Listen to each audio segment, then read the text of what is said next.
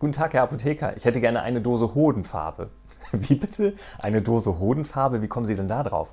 Na, mein Arzt hat mich untersucht und gesagt, ich habe zu viel Cholesterin im Blut und darum muss ich die Eier streichen.